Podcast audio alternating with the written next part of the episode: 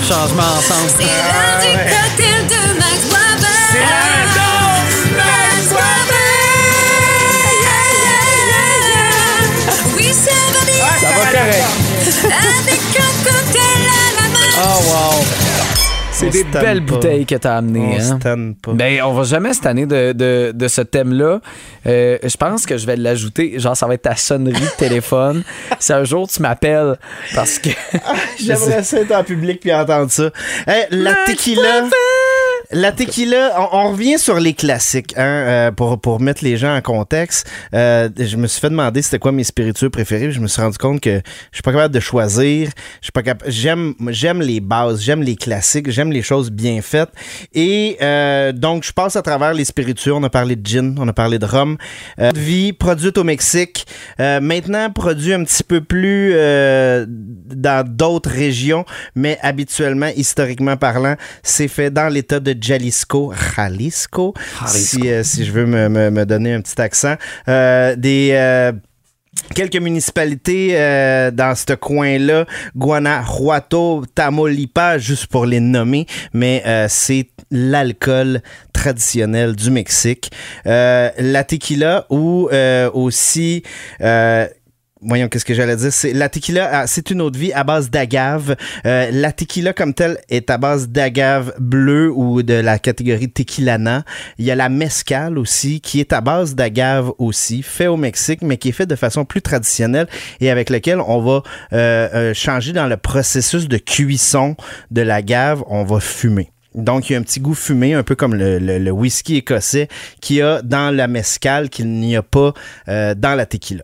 La tequila, euh, le mot, là, pour parler un peu d'étymologie, c'est euh, du mot tequilt et de Et dans le fond, ça veut dire le travail des champs. Euh, en, en- au Mexique, il y a des champs d'agave. On dit que quand la tequila est devenue populaire dans les années 50, après la guerre, euh, le pourcentage de champs d'agave a comme monté de 110% C'est devenu une production qui a amené un PIB vraiment important pour le Mexique. C'est devenu aussi un peu leur porte-étendard. Tu sais, quand on pense à tequila, on pense au Mexique. T'avais l'air Ouais. d'avoir- Non, non, non, mais je, tu vas, tu vas peut-être y arriver. Fait que je te laisse continuer. Dans le fond, euh, la tequila, là, à la base, ça vient euh, des, des colonisateurs. Euh, avant, il y avait la pulpa. La pulpa, c'était un, un- jus d'agave qu'on faisait fermenter, une espèce de bière à base d'agave euh, qui devait avoir entre 6 et 10% Un peu comme, euh, comme les, les, les, les, les, brasseurs vont faire. Ils faisaient macérer, fermenter de l'agave. Et ça l'a pris, euh, en fait, les Espagnols pour arriver là-dedans avec le principe de distillation, parce que les Européens avaient des alambics, pouvaient distiller, comme pour le rhum, comme pour le gin, je vous expliquais. Tout ce qui sort d'un alambic est blanc et neutre. Ben, les euh, Mexicains ont acheté des, euh, des barils de whisky, euh, des barils neufs, différents types, et ont fait vieillir leur, euh, ont fait vieillir leur spiritueux là-dedans. Et euh, c'est la tequila qui est née. Il y a différents types de tequila. Je sais pas si vous êtes amateur. Mais c'est ça, j'allais te demander tantôt. C'est quoi qui est une vraie c'est quoi qui est une fausse tequila? Parce que des fois, euh, en fait, très souvent, moi, dans ma tête, dès que c'était écrit 100% agave, c'est une vraie tequila. Ben ça c'est le bon, c'est la bonne façon de le voir si mettons on veut s'assurer qu'on boit de la tequila. Ouais. Qu'est-ce que ça veut dire quand c'est marqué 100% agave C'est que euh, pour pouvoir s'appeler de la tequila, euh, on a besoin d'avoir 51% du liquide qui est un spiritueux, une eau de vie d'agave. Le reste peut être un spiritueux neutre, habituellement une vodka. genre, Ouais. Euh, fait que quand on marque pas sur la bouteille 100% agave, c'est habituellement qu'il y a un certain pourcentage d'alcool neutre qui fait qu'on n'a pas entre, guillemets une vraie tequila. C'est-tu pour rendre accessible, tu financièrement, là? 100%. C'est vraiment juste ça. rendre accessible financièrement, mais aussi au goût. La tequila a un côté herbacé, un côté poivré, un côté très particulier. Ouais. Et euh, on entend souvent le dire Ah, moi, je bois pas de la tequila, sauf si c'est de la bonne. Ouais. Mais c'est ça qui est souvent le problème avec les tequilas que je peux, appeler cheap. là. Euh, c'est qu'il va avoir le goût d'alcool, d'éthanol qui est très prononcé et c'est souvent des alcools Mm. auxquels on a rajouté du sucre. Euh, c'est pas nécessairement, ça va pas goûter sucré, Ben mais c'est- non. c'est- c'est c'est un sucre qu'il y a dans le produit qui fait que c'est des, des alcools qui vont donner mal à la tête, qui vont donner un petit peu mal au cœur. C'est là les lendemains de veille de tequila. Fait que c'est vrai, quand on dit une bonne tequila, ça fait une différence. Euh, la tequila, quand on regarde les caractéristiques de la tequila, il y a différents. Il y a tequila blanche, la Blanco. Blanco, ça a été vieilli euh, habituellement quelques mois. Donc, euh, c'est trois mois. Ça a été mis en baril juste pour dire c'est un alcool qui est blanc, qui est neutre. Euh, il va avoir justement le goût euh, herbacé, le petit côté poivré. Il y a ensuite la tequila gold. Euh, ça, c'est comme pour le rhum. Tu sais, je vous disais, le rhum, il y a le rhum ambré dans lequel on a rajouté un caramel. Le rhum, la tequila gold, en fait, elle a été vieillie, elle peut être vieillie jusqu'à un an. Donc, habituellement, c'est plus que le trois mois de la tequila blanco. Par contre, le côté doré est souvent apporté avec soit des aromates, des colorants ou des caramels. Ensuite, on tombe dans la tequila reposado. Donc, on parle d'une tequila qui a été vieillie plus qu'un an. Euh, là, on a un vrai côté boisé. On a un vrai côté un peu comme dans les whiskies, comme dans les rums, où on va arrondir le produit. C'est là qu'on tombe dans des tequilas qui sont très intéressantes parce que On dirait qu'il goûte plus longtemps aussi. ben, Tu sais, c'est là que ça devient aussi un spiritueux qu'on peut boire euh, seul, dans un ballon, euh, y aller un petit peu plus de façon C'est cérébrale. vrai que la tequila, rarement on va se dire, hey, je vais prendre ça. Puis je euh, vais le siper, tu sais, ouais, je, vais, je vais exact. le boire Ça va être soit shooter ou dans un cocktail. tu sais. C'est sûr que si vous allez avec une tequila blanche, euh, il y a moins de complexité que dans une tequila anero. Et là, si vous allez dans les tequilas que je vais appeler high-end, les tequilas de haute qualité, là, on tombe dans des sortes d'agaves différentes. On tombe dans des processus ancestraux euh, quelconques. Il y, a- il y a vraiment plusieurs types de tequila si on va dans les produits vraiment spécialisés. Là, malheureusement, au Québec, on n'a pas accès à beaucoup de ces produits-là, mais il y a une autre chose qui est vraiment le fun, c'est la mescale qui est en train d'arriver sur le marché. Euh, ça vient pas d'être inventé, là. ça dure depuis tout le temps. C'est juste qu'au Québec, c'était pas très populaire. Puis je pense qu'avec la, la montée en popularité des whiskies écossais qui ont un côté fumé, la mescale a pris de la popularité parce que euh, la mescale est souvent faite de façon artisanale. Souvent, euh, la production est vraiment petite. Euh, c'est souvent des, des, des, des, des, boissons qui vont être un petit peu plus geek. Euh, tu sais, là, euh, le producteur, il vient d'une famille, puis c'est la recette de, tu sais, il y a comme un historique, un peu comme avec le vin euh, dans les mescales, puis ça prend vraiment beaucoup en popularité en ce moment. Puis moi, la mescale, j'adore ça parce que ça devient vraiment comme un whisky où chaque maison, chaque distillerie amène un profil tellement différent qu'on peut découvrir vraiment, vraiment plein de types de mescal. Ça serait le fun qu'on en découvre plus, donc on invite la SEQ à nous en amener. Oui. Euh, on a besoin de choix. Sinon, euh, la tequila, euh, si on revient à la tequila classique, on n'aura pas ce côté fumé-là. Par contre, plus vous allez vers une tequila de qualité, plus vous allez avoir quelque chose qui va avoir une belle rondeur, une belle souplesse, quelque chose qui est facile à boire, puis moins le côté chaud et dur à boire de l'alcool neutre. Ouais. Donc, hier, je ne sais pas si tu étais au courant. C'était le, le Margarita. Hein, C'était la journée internationale de la margarita.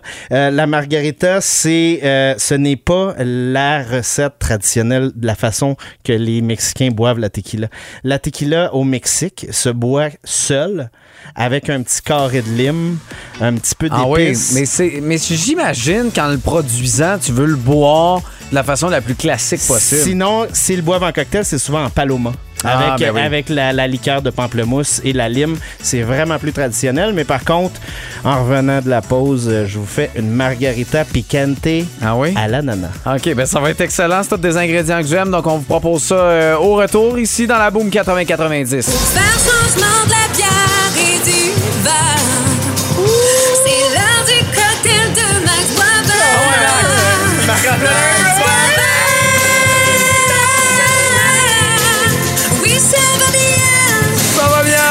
Ça va bien, hein?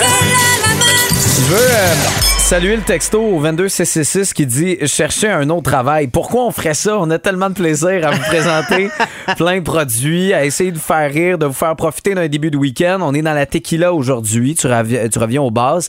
Et euh, hier, ben, c'était une journée qui était importante pour les tripeux de, de tequila. Le 22 février est la journée internationale de la margarita et tu me demanderas C'est vrai, ça? Oui. Parce que moi, je me demande tout le temps, c'est qui qui a décidé? C'est, je sais pas. Puis c'est- quand même difficile à, à proposer une journée internationale. Écoute, en 2008, il y a un courtier immobilier qui s'appelle Tob McCullough ça s'appelle Remax. qui a tout simplement décidé de partager sur ses réseaux sociaux son appréciation de ça. Puis ça l'a pogné, ça l'a fait boule de neige, puis un peu comme toutes les trends virales, euh, ça a pris une ampleur démesurée. Puis là, les compagnies genre Patron et autres ont pris ça et ont amené ça à un autre niveau. Puis c'est maintenant, euh, genre, c'est pas une fête officielle, on s'entend qu'on n'aura pas, euh, On n'aura pas congé. c'est le lendemain qu'il faudra avoir congé. Oui, de la oui, oui. nationale. Mais clairement, mais en même temps, il y a, a d'autres fêtes là, que- qu'on pourrait avoir avant. Mais quand même, c'est c'est juste un- un- une excuse finalement de, de- de se faire ça. Moi, ma question, c'est pourquoi c'est février? Parce que je comprends que là, la personne qui a inventé ça habite peut-être dans un climat ou que de En prendre février, un il fait beau. margarita, c'est ça exactement. Mais tu sais, on aurait dû Mais mettre de ça l'autre bord, je te dirais que, euh, tu sais, c'est sûr que là, on n'a pas une température de février traditionnelle, non, non, mais, non, non. euh, Mais- c'est en février que j'ai le goût d'en boire, moi, des margaritas. Oui, non, je comprends. L'année Euh, passée, il a fait aussi chaud. Je me souviens à la même date. Puis euh, ça faisait du bien de boire de la oui, margarita. c'était bien. Une margarita classique, c'est de la tequila, de la liqueur d'orange et de la lime. Oui. Euh, ça, c'est la recette euh, traditionnelle. Euh, le- les, les- les balances, là, vous irez voir sur Google. Des recettes de, de margarita, il y en a des centaines. Là, je vais vous en proposer une qui est un peu différente en allant chercher des saveurs un peu tropicales d'ananas, mais aussi un petit côté piquant avec une sauce au piment habanero. La petite sauce verte, là, salsa verde picante. On a le petit côté piment et ananas, ça fit vraiment bien avec la lime. Donc, on a euh, une once et demie de tequila, une demi-once de liqueur d'orange, une lime au complet. Ça prend de la lime. Souvent, c'est tu là-dessus qu'on c'est là-dessus qu'on est gêné quand on se fait une margarita. Tu sais, t'as prépares tout le temps, hein, ta lime, t'apprends, là, puis t'as t'as tournes une coupe de Si, fois. Là. si vous êtes pour mettre la lime directement là, dans le verre, Ouais. massez-la. Là, Tu Ouais. Tripotez-la. Il y a même, il y a même une, une- légende urbaine qui dit que tu peux mettre ta lime 30 secondes au micro-ondes. Moi, je l'ai essayé, moi, cet été. Pa- Tu sais, des limes, là, que t'as l'impression qu'ils sont pas juteuses, t'as mets un peu au micro-ondes, je l'ai essayé cet ça été, la ça fonctionne. C'est vrai que ça donne plus de jus. Oui. Mais je trouve que ça cuit un peu le jus. Il faut faire attention. Oui, oui, 100%. Moi, j'aime mieux la tripoter en masse, puis jusqu'à temps qu'elle me donne tout ce qu'elle a à me donner. Là, on parle de lime. Moi, là, je aller. là. donc, euh, donc, pour revenir, revenir à, à- à mes, à mes euh, recettes, l'autre ingrédient, allez euh, dans la section euh, bio ou euh, les produits euh, naturels qu'il y a à l'épicerie, là, puis achetez-vous je l'ai acheté grâce à du toi. sirop, de, du nectar d'agave, en fait. Euh, Il n'y a pas d'alcool là-dedans. ils là. font, ils font un miel à base euh, du euh, nectar de l'agave. Je dis comme un miel parce que ça a un peu la texture du miel, un peu plus liquide. euh, ça a un petit côté caramel. Ça a le petit côté herbacé qui vient donner le kick à la margarita. Ça va venir sucré. Là, tantôt, je vous ai dit, la recette traditionnelle, ça n'en prend pas du sirop dedans.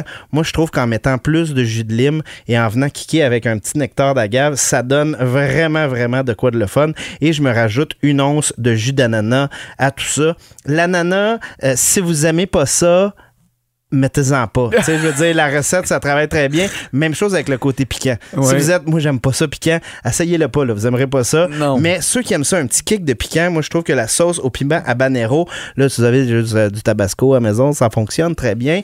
Euh, mais un petit côté piquant avec la lime, la nana et la tequila, ça marche vraiment bien. Donc, sur ce, Euh, Santé. joyeuse journée, euh, joyeux lendemain de veille de la journée internationale de la tequila. Oh mon Dieu, c'est bon, ça.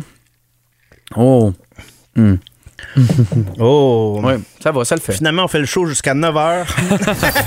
On est là. On va se mettre en direct sur Facebook. Suivez-nous. On va avoir du fun avec vous autres. Pour vrai, ça nous reste une belle heure euh, à vous proposer de la musique des années 80-90. D'abord, les nouvelles.